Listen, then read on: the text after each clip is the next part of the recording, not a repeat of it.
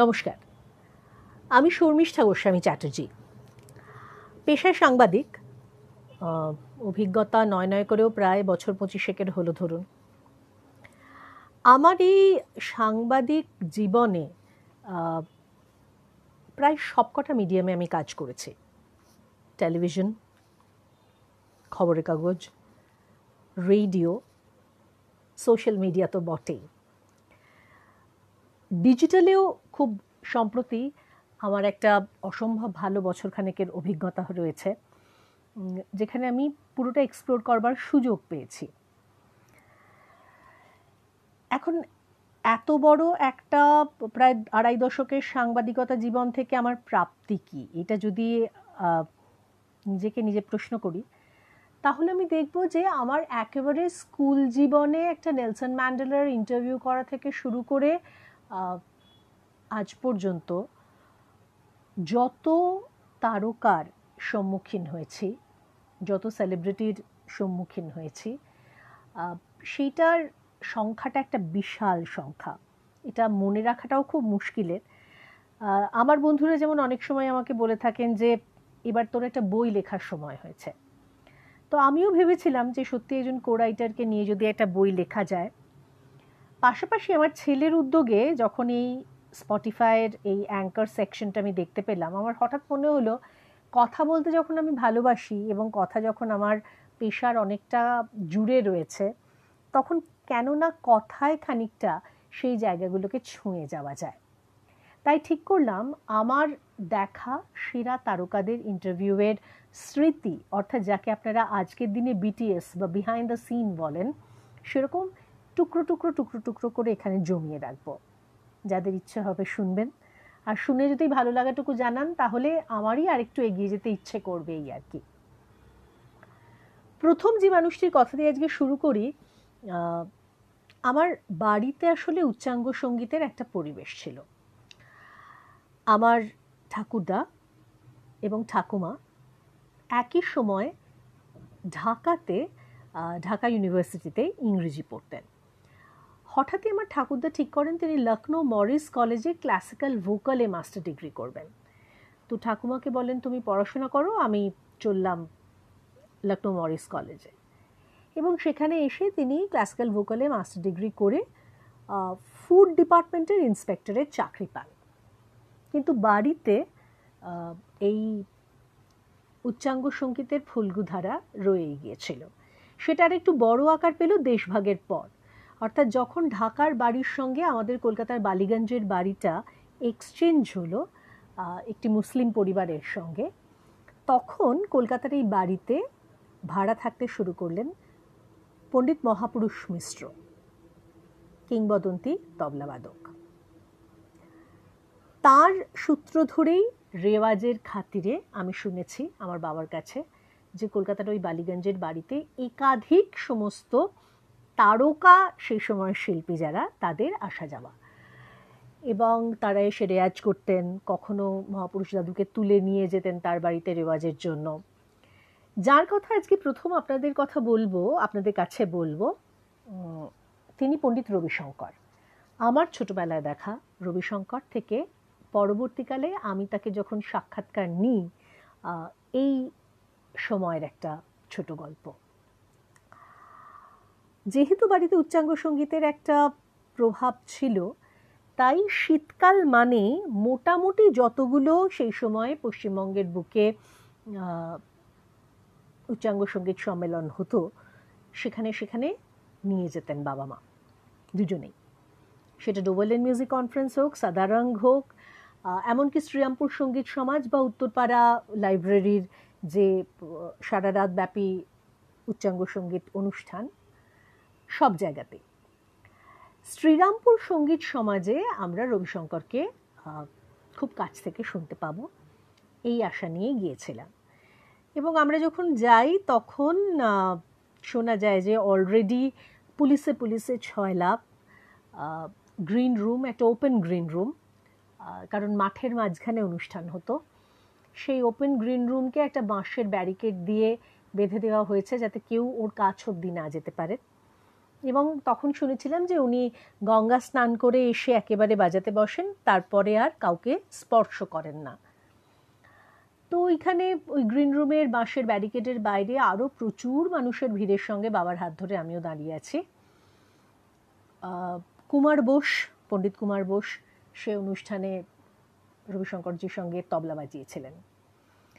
তো ওরা একটুখানি মানে সেতারটা বেঁধে নিচ্ছেন, দেখে নিচ্ছেন একটু। হঠাৎই ওনার চোখ এসে পড়ে আমার উপর। আমার ধারণা আমার মতো ছোট বাচ্চা আর কেউ ছিল না বলেই আমার উপর চোখটা এসে পড়ে এবং উনি মাথা নেড়ে আমাকে ডাকেন। তো সেটা আমি বুঝতে পেরেছিলাম, কিন্তু আমার বাবা বুঝতে পারেননি। পাশের একজন পুলিশ কাকু বললেন, উনি তোমাকে ডাকছেন। বলে উনি আমাকে বাঁশের ব্যারিকেডের তলা দিয়ে সুযোগ করে দিলেন ওর কাছে যাওয়ার জন্য। তো কাছে যাওয়ার পর আমাকে জিজ্ঞেস করলেন, তুমি কি করো? বলাই উচিত ছিল আমি ক্লাস থ্রিতে পড়ি। তা না বলে আমি বললাম যে আমি সেতার বাজাই। তো উনি খুব হাসলেন। সামনে একটা ছোটো ভাতখান্ডি সেতার ছিল, বললেন আচ্ছা দেখি বাজাও তো একটু। তো আমার আর কি, ওই আঙুল দিয়ে ডাড়া ডাড়া তখন ওইটুকুই তো তখন সম্বল। উনি শুনে বললেন আচ্ছা ঠিক আছে, রাখো। তুমি কি, কোন ক্লাসে পড়ো? দিয়ে বললেন, মন দিয়ে পড়াশুনো করবে আর খুব মন দিয়ে বাজনাটা শিখবে। এই বলে মাথায় একটু হাত বোলালেন। আমি চলে এলাম। আমি এতটাই ছোট তখন আর এতটাই আমি চমৎকৃত ওকে দেখেছিলাম যে আমি এটা প্রণাম করতেও ভুলে গেলাম। চলে আসার পর বাবা বকা দিলেন, একটা প্রণাম করে এলে না, আমি আর তখন কি করি? আই মিসড দ্য অপরচুনিটি এবার আমাদের বাড়িতে বাবা এবং আমার ঠাকুরদা দুজনের দুই পছন্দ। বাবা ছিলেন রবিশঙ্করের ফ্যান ঠাকুরদা পছন্দ করতেন বিলায়ত খাঁ সাহেবের বাজনা। এবার যারা এই বিষয়টা জানেন রবিশঙ্কর বনাম, বিলায়ত খাঁ তারা জানেন যে আমি আসলে কি বলতে চাইছি। তো ঠাকুরদা বরাবর বলতেন যে কি, উনি আর কি বাজান উনি তো আর এদেশ ছেড়ে ওদেশ চলে গেলেন, কেবলমাত্র এই প্লেয়িং টু দ্য গ্যালারি আর বাবা বলতেন যে, বাজনার যা মিঠাস, যা ভেতর অবধি পৌঁছয়, যা মনকে তৃপ্তি দেয় সেটাই আসল বাজনা এবং সেটা রবিশঙ্করের বাজনা থেকেই আমরা পাই। বিলাত খায়ের বাজনায় অনেক রকমের গোঁড়ামি আছে। এমনিতেও রবিশঙ্কর বিলাত খাঁ সম্পর্কে অনেক গল্প আছে। শোনা যায় যে একটি অনুষ্ঠানে দুজন দুজনকে বলেছিলেন, তোমার সুর আমার তাল বা আমার সুর তোমার তাল? রবিশঙ্কর বিলায়ত খাঁকে বলেছিলেন, তুমি বেছে নাও। তারপর আমরা এটা বাজনার একসঙ্গে বাজাই। এরকম প্রচুর গল্প আছে। এবার এই দুজনের মধ্যে যত না মতবিরোধ ছিল সাগিরদের মধ্যে ছিল তার থেকে অনেক বেশি। কিন্তু মজা ছিল এটাই যে এইগুলো শুনতে শুনতেই তো বেড়ে ওঠা। মনের কোণে অজস্র প্রশ্ন জমে থাকা।